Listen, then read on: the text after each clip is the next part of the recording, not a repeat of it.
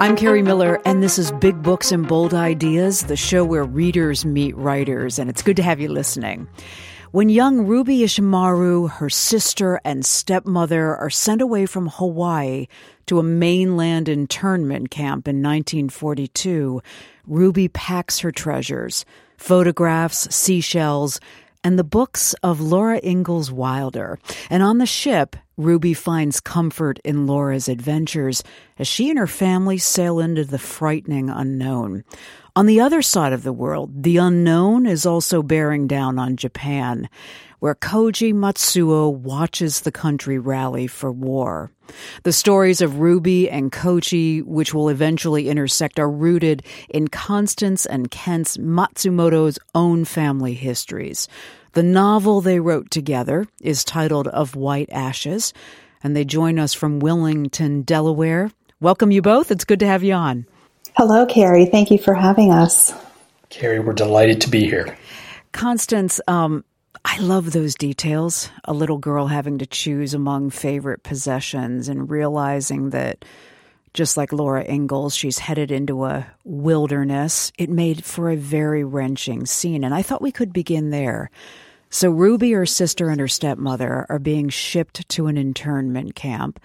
They're part of what will be more than 125,000 Japanese Americans who were sent to these camps. I want you to tell me a little bit about imagining that scene where she can only take a few things and the family is going off never knowing if they're going to return. Talk to me about conceiving that scene. Sure. Well, the, the Japanese Americans were only able to take what they could carry.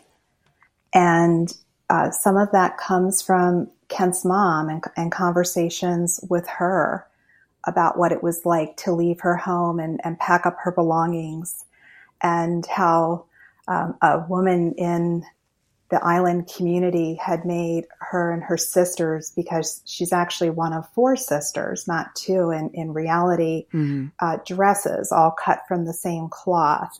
And, you know, just the warmest thing that they had to take with them were little white sweaters hmm. going to Arkansas in the dead of winter. Eh, Kent, um, I, I, thought we could talk a little bit about the American history about this before we, we delve into your family history. I, I went back and read some of the documentation that accompanied Roosevelt's uh, executive order that Japanese Americans would be sent to internment camps. And, and the lieutenant general in charge of the Western Defense Command, John DeWitt, was in favor of this and wrote The Japanese race is an enemy race and while many second and third generation Japanese born on U.S. soil, possessed of U.S. citizenship, have become Americanized, the racial strains are undiluted. Tell me how you interpret what DeWitt and what many people in the American government believed.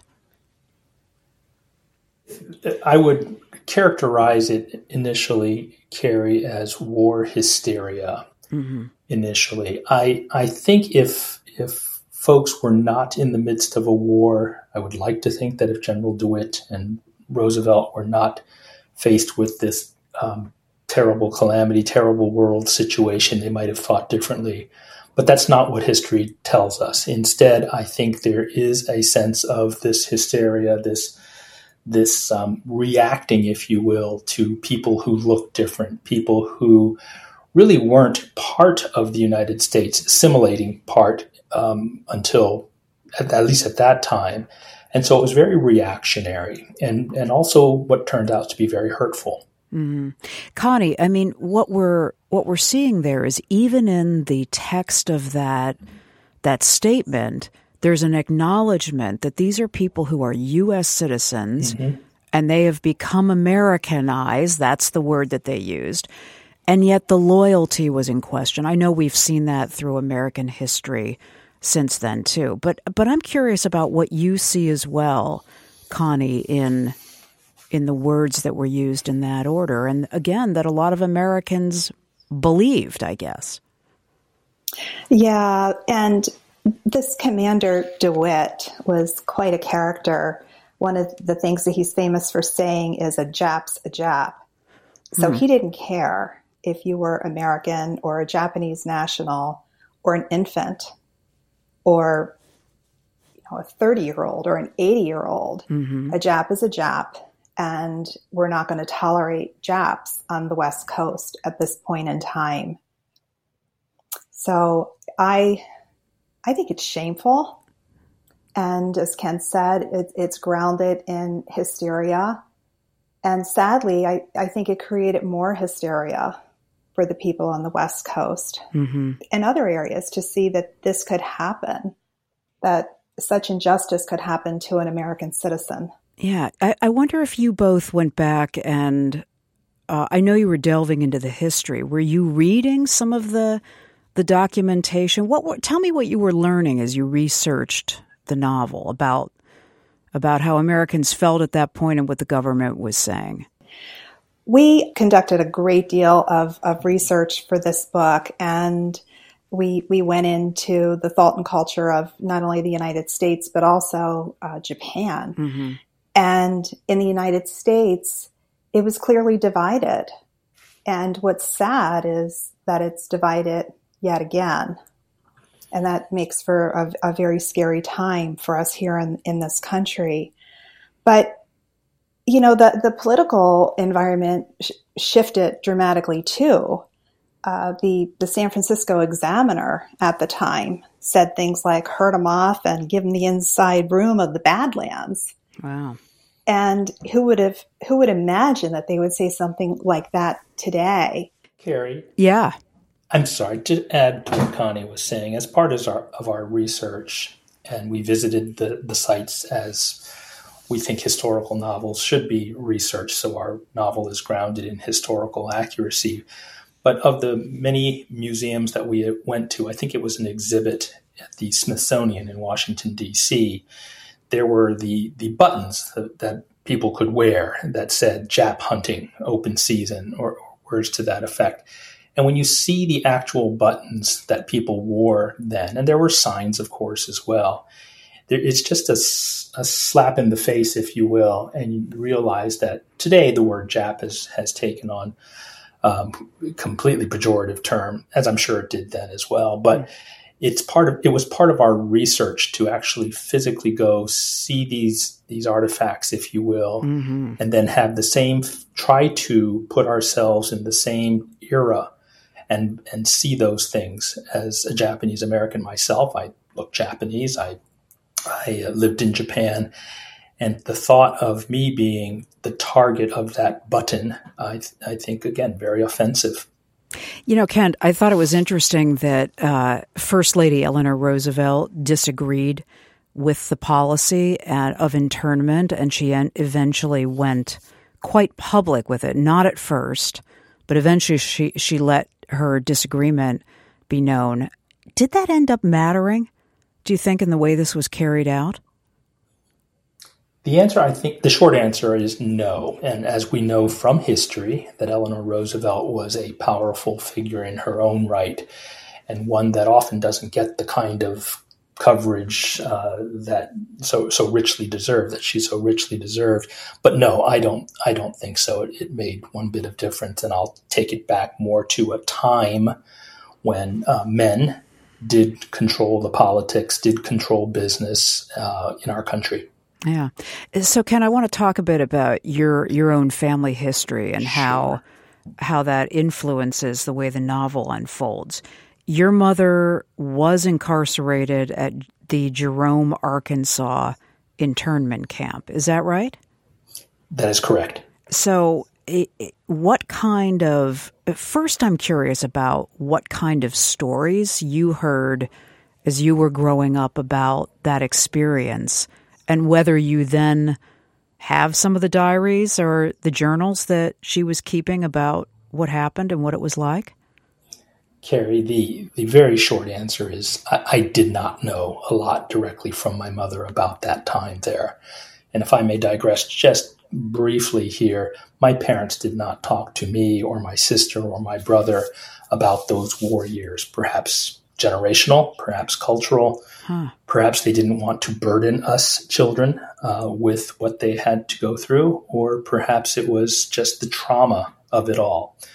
So, direct answer to your direct question is I did not get a lot of firsthand account from when she she went there. And to be clear, she was not um, rounded up. She uh, was living at the time on the island of Kauai, mm-hmm. and uh, she and her parents, my grandparents, chose to reunite on the mainland when it became apparent that um, Ruby and Ruby, my mother and her three sisters. Ruby's the character. Ruby's yes. the character, and my stepmother uh, did not have the breadwinner, my grandfather at the time. So they chose to go to a main uh, an incarceration camp on the mainland, and Jerome was that camp initially. Wow. So so this was more of a um, they saw where this was headed. They didn't know how they would support themselves, and they decided to voluntarily. Again, though, seeing what was happening around them, but voluntarily they went to this internment camp. Is that is that it? that is essentially it. But to be clear, my grandfather, my mother's father, was not with the family. He right. was uh, initially arrested the day after Pearl Harbor was attacked. He was taken to a jail. And then he was transported uh, to the, the mainland in Lordsburg, New Mexico, hmm. where he wrote letters back to the family. Hmm. And it wasn't necessarily my mother and her sister's decision at all. It was the decision of my, my grandfather. I see. Oh, that they should go to the internment camp. Correct. Okay. So, Connie, then that leaves as you're, you know, creating the structure for the novel, you're um, creating characters that are drawn from Kent's family history, but you're also, you know, creating a whole kind of fictional world for them. I'm I'm interested in how you knit that together. How you thought about that? Um, I have a, a, business background, and so I, I'm, very strategic in the way that I think, mm-hmm. and used that background to help me um, structure the novel and to um, you know think about all of the components and, and how they fit together. So the timeline, the world events, the true events that really happen, they underpin the whole structure of the book. Um, you think about it like a tent, you know what are the tent poles holding up the tent? That's what these big events are: Pearl Harbor, um, the incarceration, the bombing of, of Hiroshima, all of these things. And then the challenge was to take what we knew from family history, what we knew of Kent's parents' personalities and their values and their belief systems, and weave that into a story that created a world and scenes where the reader might experience what it felt like to be this 12 year old girl going off to Jerome, Arkansas, or this 16 year old boy in the city of Hiroshima when a bomb is dropped on his city. Mm-hmm. So there, uh, it started out with some pretty detailed worksheets, you know, looking at these tent poles and the timeline and the overarching goals for certain sections of the book. Mm-hmm and then individual scene development. And these worksheets became flip charts, and then the flip charts oh were taped gosh. together and became wallpaper. and then Kent and I would spend time brainstorming effective scenes on what kind of a world can we paint using our imagination? What might they have experienced that we don't know about, but that based on our research, we do know about from other people who experienced it? Kent, in some ways, did you, uh, again, acknowledging that your parents and your mother did not share a lot of detail with you about their wartime experiences. I mean, did that leave you with a sense that there was much more of a story to be told to the broader reading public? Um, and and also in some ways a story to be told perhaps to yourself and your family about what this might have been like? I don't think I had a deep appreciation for what my parents went through. And, and I know that sounds embarrassing, and it is. But the reason why I say that is because they were just mom and dad. They were just mom and dad. And they wanted for me and my brother and sister to grow up and to be educated, to go on and have successful careers and raise healthy families and and as they um, aspired to do, to live the American dream. So they did not offer parts of that their history unless we asked or we lived in Japan, so we visited Hiroshima many times, mm-hmm. and they shared certain things. It wasn't until Connie and I really started getting into the research and really started getting into the discussions that we would have, many of which during COVID when we were together um, in our home together and just by ourselves and not doing other stuff. It was only then, Kerri, that I really became to became to appreciate all that my parents had lived through, mm. all that they had sacrificed, all that they had I, I won't say hid from us, but not necessarily put out there in a look what we had to go through mm-hmm. back when I was your age. I never heard anything like that. We had the distinct um, honor, really, Kerri, of going to Tule Lake, California, where my mother and her family were moved to halfway through the war for various reasons. And we went there with mom and dad. Oh. This was, I forget, 2010. Connie will correct me, of course, for, for the accuracy there. But we were able to walk through Tule Lake, and it, there's not much there, Kerri. There's a, a smokestack from the um, from the kitchen that's remains, and there's a plaque but there's no museum or anything like that in Tule Lake, California. And yet we walked around the remains of the barracks that were still standing, the fields that were there, and we're able to do that with um, probably another hundred or so pilgrims that, that all made mm. the trip. So that was during my parents' lifetime. Uh, we launched our book, this book of White Ashes, in Arkansas where my mother was first incarcerated, as you pointed out, mm-hmm. in Jerome, Arkansas. And of course, they're not with us today. Uh, but there we were accompanied by 200 uh, other pilgrims. And again, we walked where my mother uh, grew up, essentially, for a year and a half of her life. And then in Tule Lake, as I said, 13 years ago in mm-hmm. California. So it was then, and I think I'm answering your question now, it's then that I really began to appreciate all that my mother and my father had gone through. Kent, um, what do you remember of the day that uh, you and others were walking through what remains of Tule Lake? I mean, do you remember expressions on your mother's faces or things she might have observed about that?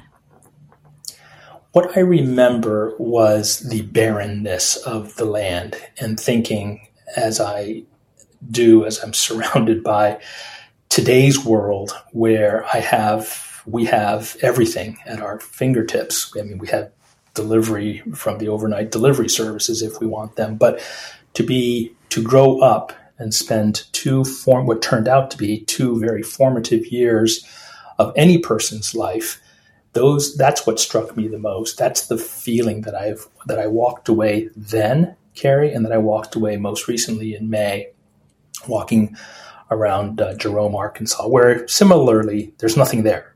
There's yeah. just an obelisk there. Wow. Connie what was your experience of that?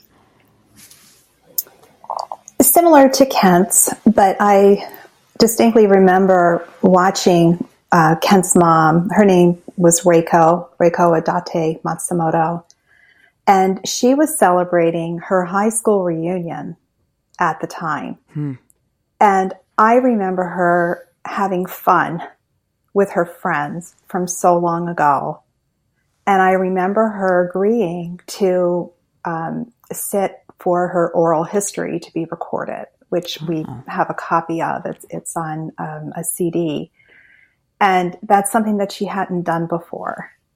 And so I think that, you know, despite the the showing of I'm having a good time. I'm glad to be here.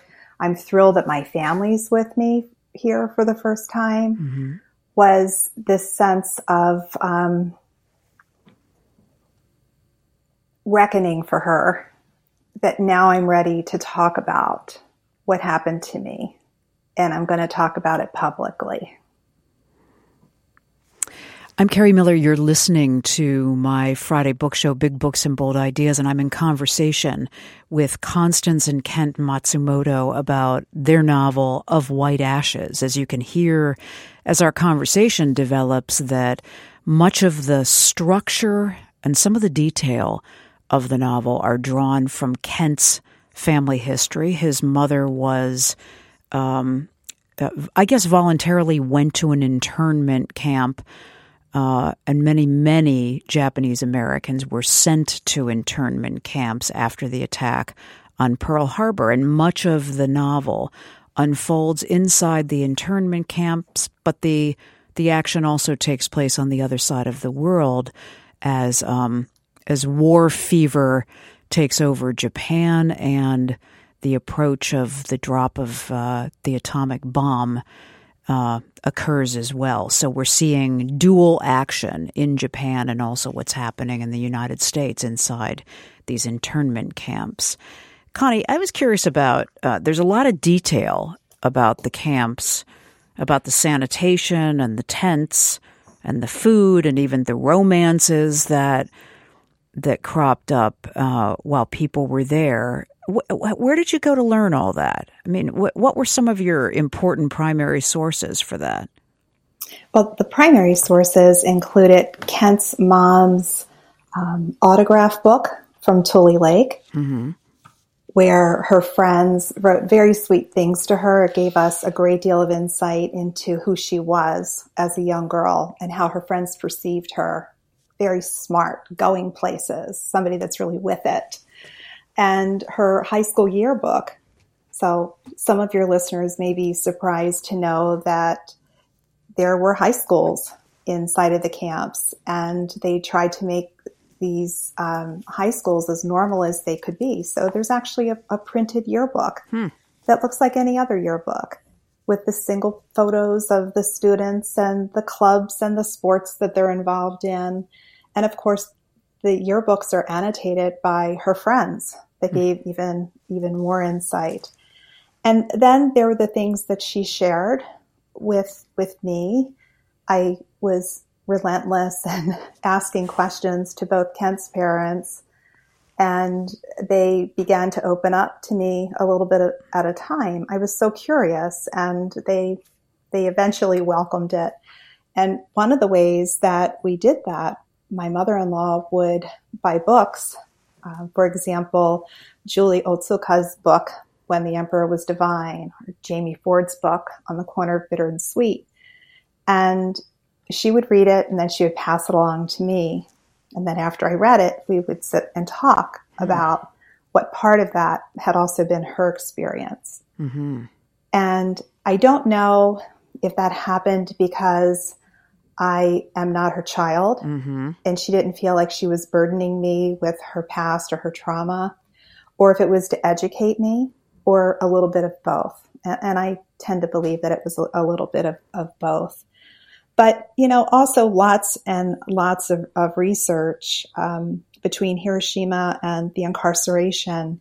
We have over 120 sources and these are noted on spreadsheets, and the spreadsheet is about 200 pages long. And it's all sorted by the topic and the source and, and the notes. And, and then being in um, places where we can see these artifacts, the Japanese American Memorial Museum in Los Angeles, the um, National Archives pulling the family files mm-hmm. to see what was in there, including their medical records. Wow. And then um, other fiction books that I've read that picked up on fact. And, you know, how did those authors paint this? How can we do it a little differently? Kent, a couple questions for you about what uh, Constance has just said. Why? What? What's your sense about why uh, your mother was willing to be more open with Connie than she had, you know, than she had been with you and your siblings. Do you have one brother? A couple? one brother and one sister. Okay. And um, to answer your question about um, why Connie, I, sometimes it does take an outsider uh, to to be able to write about a family. Um, if I could just digress a, a mm-hmm. bit here, Kerri, we didn't. Connie and I did not set out to write this book as co-authors. It, it happened quite organically. As Connie said, she grew to know and love my parents after she met them, and she never wavered in her belief that quote unquote a book should be written about this because the the coincidence of or, or, or the just how how often would you have a Hiroshima survivor, an American, meet and then marry a, um, a incarceree, former incarceree Japanese American. And so we initially hired a nonfiction writer to write my parents' story oh. because of, of this. And and um, I'll shorthand this by saying my parents did meet with Charlie. And our version of the story is that my parents were borderline rude to Charlie, and they just said, "Let's have lunch."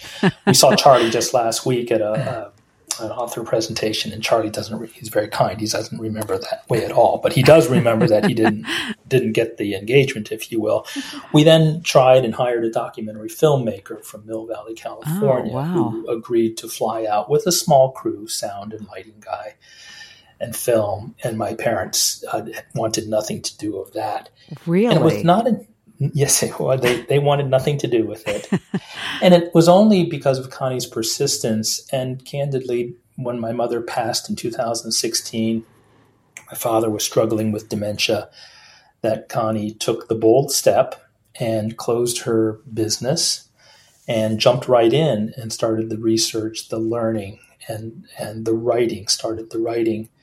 And one more comment, if I may, for your listeners, uh, we have a tab on our website, matsumotobooks.com, under resources. And there are links to every one of the 100 plus uh, resources that Connie and I consulted.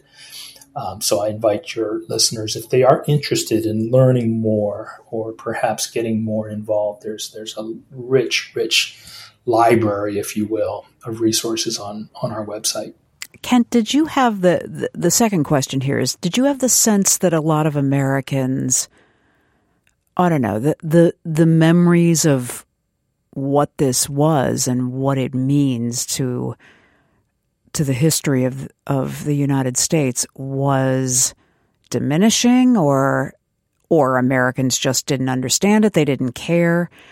Why beyond your family, why the commitment to you know, preserving this and then putting it into a, you know, a fictional kind of mm-hmm. uh, presentation? Our goals and aspirations for the book Kerri are to engage readers' curiosity, to expand their knowledge of history and historical events. There's a, in addition to the facts and figures and dry historical stuff, if you will, that I frankly enjoy reading about, uh, we wanted to generate empathy for people of other races and cultures than perhaps the majority of Americans, as well as people around the world, just because we are all so different, human beings are. And then also to remind readers of our world's fragility. That's the nuclear nuclear destruction part of mm. the novel, my father's story, if you will. Mm-hmm. But I do think that um, American students, I'm focusing on what I know about, and that is American uh, history, if you will, or uh, what's taught in the classrooms, there should be more than just a paragraph. And our hope is that there people and and ideally teachers and um, others will want to read the book principally because it is fiction and not because it's just dry facts and figures. And that will, as I said at the outset, engage their curiosity, perhaps to learn more. Since we've um, launched the book and released the book, we've heard from so many people that say, I had no idea, and then fill in the blank. Wow. You know, I knew Pearl Harbor was attacked, but I didn't know what happened after that. I knew really? there was huh. this incarceration. Absolutely correct. And, and I get that, Kerri. I, I really do. I mean, there, there's just so much to learn in this world. We can't learn everything. But I do think our novel is important because it is written in a way, fiction, in a genre that hopefully uh, keeps a greater number of readers um, engaged and wanting to to have that page turner. Right, uh, Connie. Before we go to to uh, kind of what's happening with the war fever in Japan and how that relates to Kent's family, I thought we could we could read an excerpt. There are diary entries from Ruby, the character at the center of this, while she's in the Arkansas camp. And I thought maybe you would read one. This is from May 30th, 1944. What else do you want to say to, to set up this excerpt, real quick? Sure. This is from the Tule Lake chapter. And in oh, she's chapter, not in Arkansas. I'm sorry about no, that. Okay, thanks. Yeah, in this chapter, Ruby and her family have recently re- relocated to the Tule Lake, California High Security Segregation Center from Jerome, Arkansas.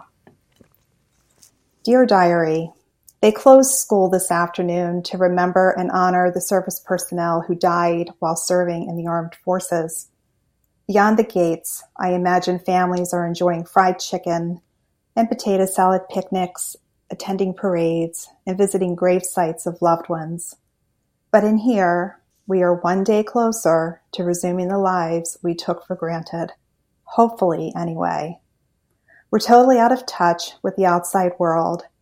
How do people adapt to the daily routines of being stuck inside these fences? It's weird, but some do. I won't. Not ever. Time and space have changed, and yet many of the kids in my high school act as though everything's okay.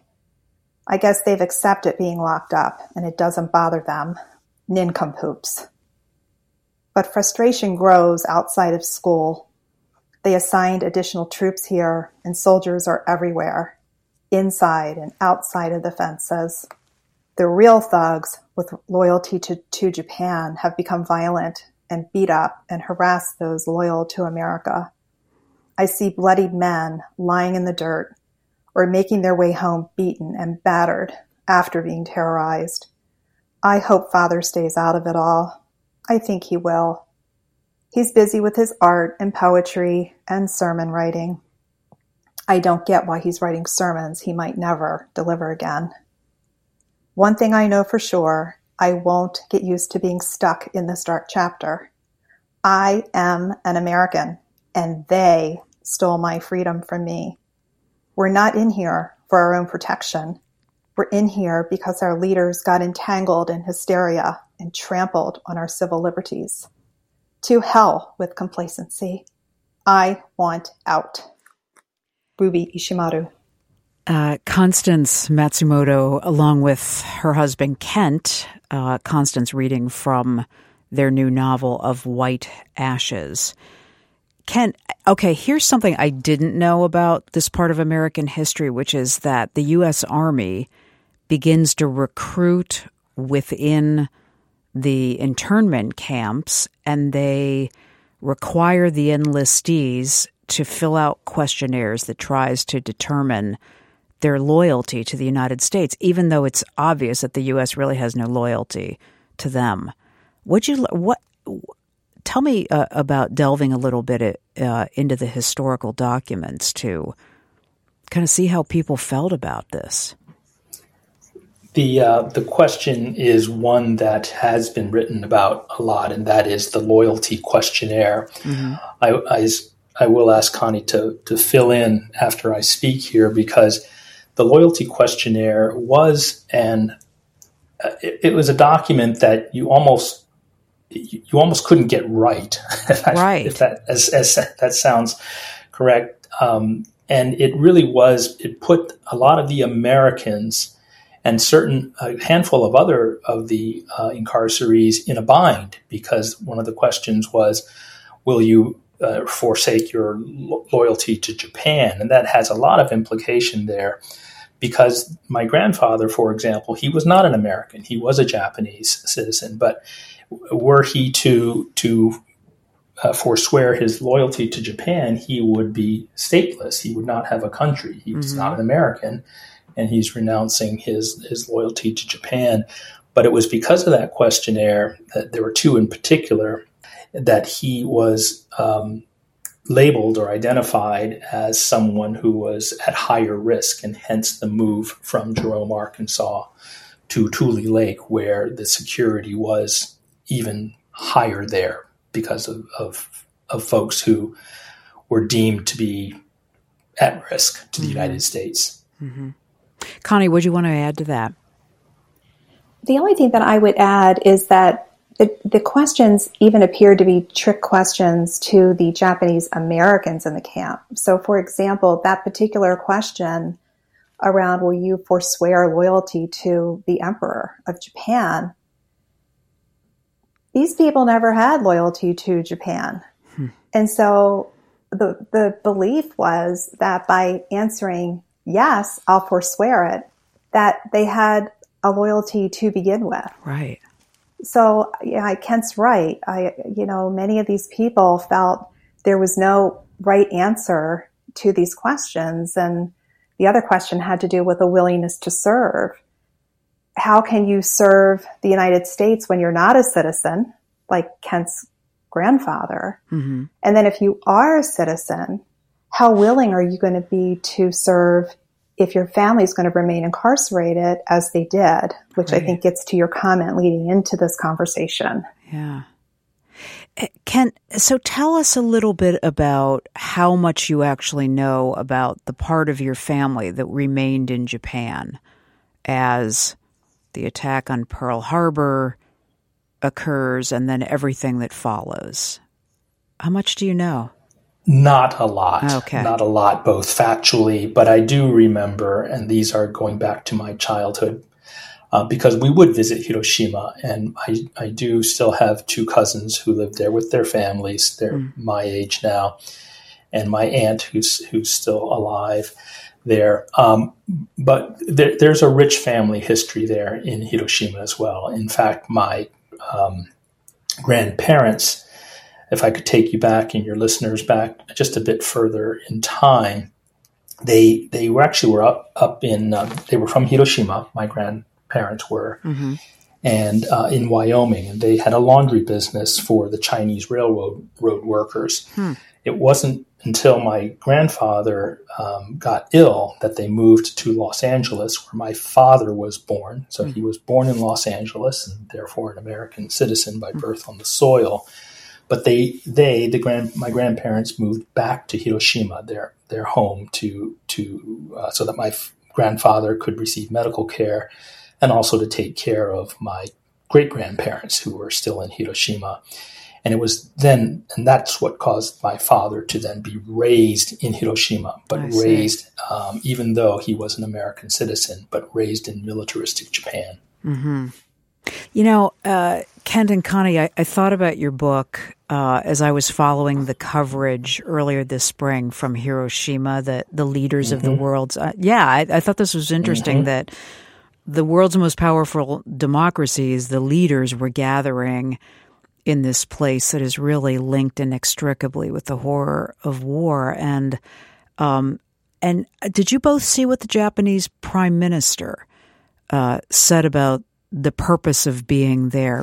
I'll recap this for mm-hmm. our listeners, but then you can weigh in here. Uh, the Japanese prime minister told the Associated Press, I believe the first step toward any nuclear disarmament effort is to provide a first hand experience of the consequences of the atomic bombing and to firmly convey the reality. You know, Kent, I thought that was so interesting because this does, I know to many people, seem like distant, distant mm-hmm. history. And yet this is alive and real for this this leader of of Japan. So so give me some insight on on how you see that. I, I do think he's spot on, and it, it, what the the um, denizens of Hiroshima do try and do every year is commemorate those lives, and it's it's very moving. Uh, there's a lot of lanterns. There's a lot of peace, um, if you will, capital P, peace efforts mm-hmm. uh, that go underway so that to, so that the world doesn't forget.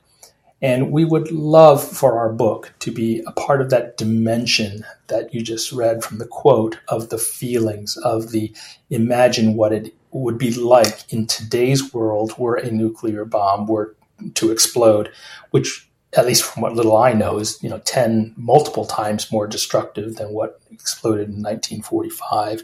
So the horrors of nuclear war are very much here. In fact, one could argue they're even more prevalent now mm-hmm. than they were back then, and that's what makes we hope our book um, something that's meaningful for those who do want to um, avoid a nuclear showdown. I, I thought I would play uh, a little bit of President Truman's mm-hmm. address after the atomic bomb has been dropped. Um, let's listen to the way he phrases what has happened. Here, here we go. The Japanese began the war from the air at Pearl Harbor. They have been repaid many-fold, and the end is not yet. With this bomb, we have now added a new and revolutionary increase in destruction to supplement the growing power of our armed forces. Connie, what do you think when you hear that? That they got what they deserved mm. and that more is coming. Mm-hmm. Very, very threatening. No acknowledgement at all to the um, the the mass murder of thousands and thousands of innocent people and children. Yeah, Kent, how about you? What what do you hear about the way President Truman phrased that? I agree with Connie's sentiments about the words as I heard them, but as you were playing that tape, which I don't remember hearing, um, but it was thank you for for playing it, Kerri.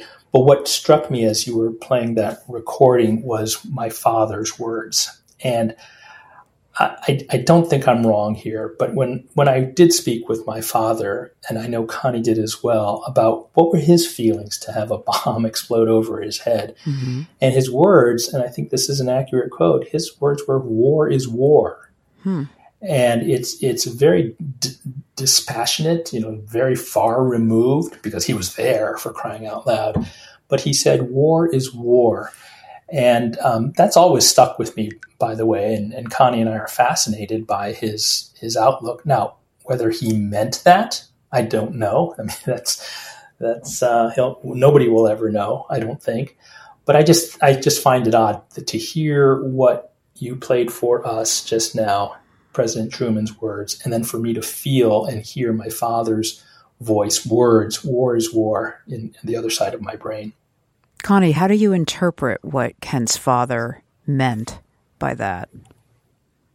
I think that people who have who have gone through horrible, traumatic um, incidents, the the trauma uh, is experienced in each person differently, and I I believe that Kent's father meant that war's war because he believed the story that he was told that it was necessary and he he told me that mm-hmm. you know it was necessary to save millions of lives and and that was the rationale for for doing it.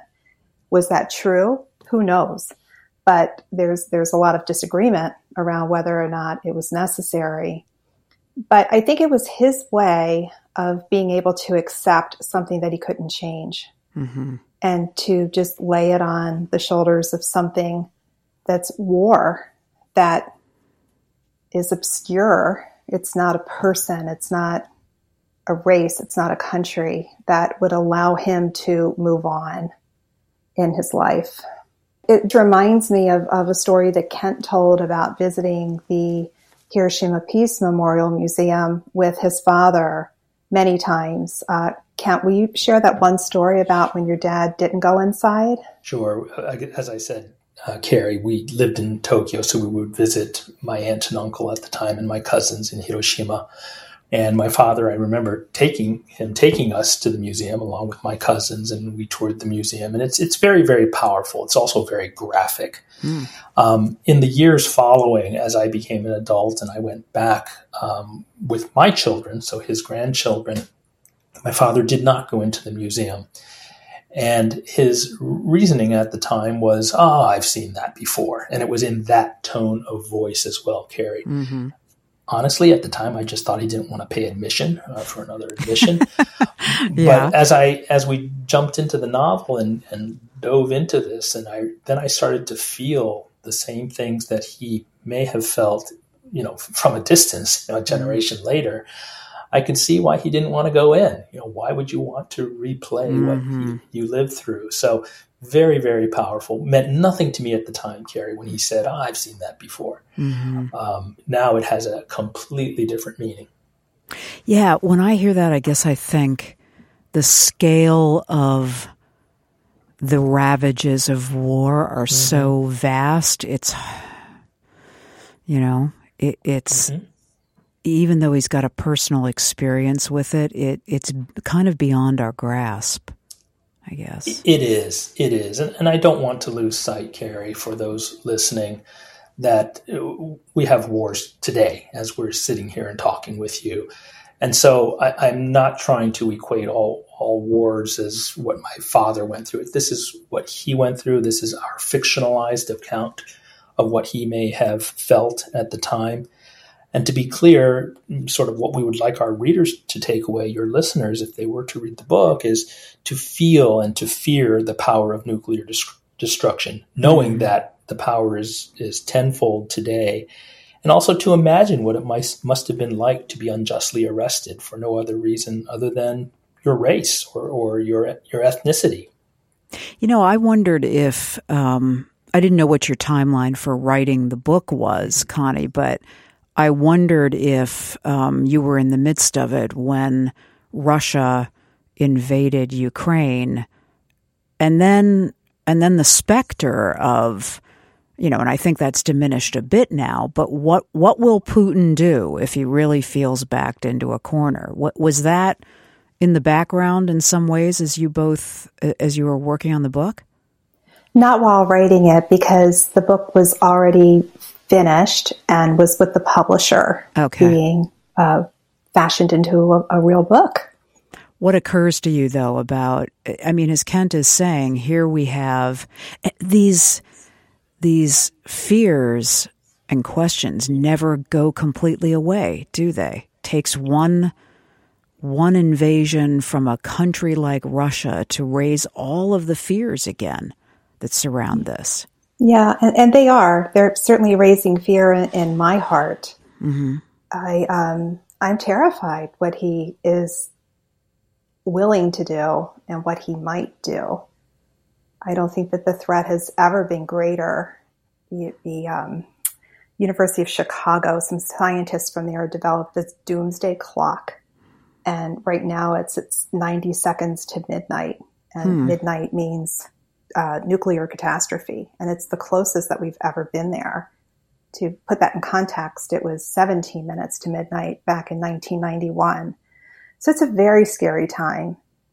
It, it's a time to think about peace in a different way than, you know, just peace in your family or peace with your neighbor, um, you know, but, and a peace sign. It's, mm. The world is so big, and what is our responsibility to help uh, generate peace across the world, to tolerate differences in our own backyard, and to do our best to reduce the risk of this happening again.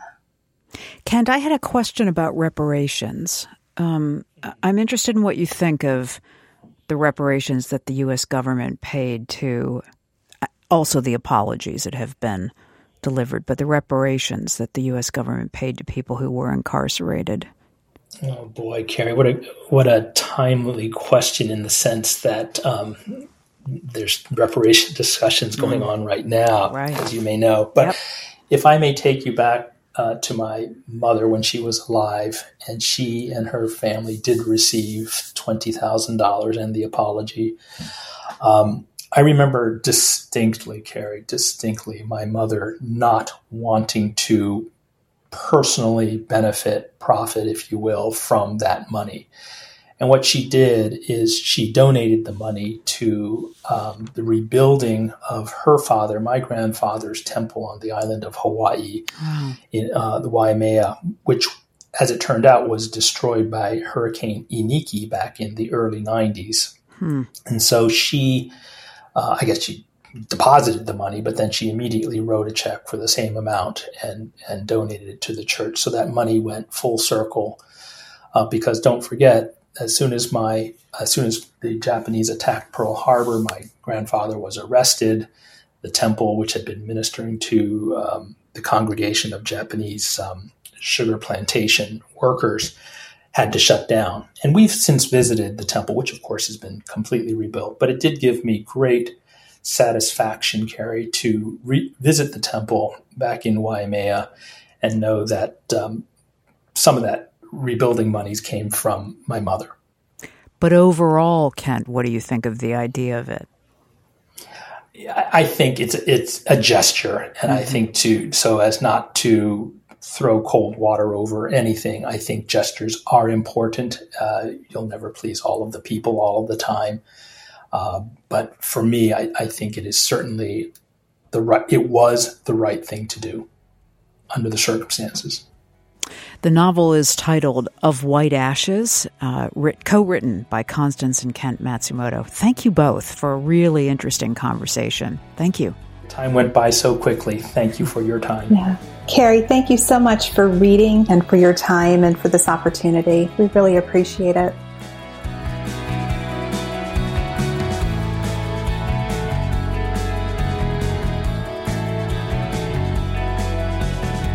Looking for your next great read? The Thread's long running Ask a Bookseller series is now a podcast. One book, two minutes every week. Listen Saturday mornings on MPR News or anytime on your podcast app.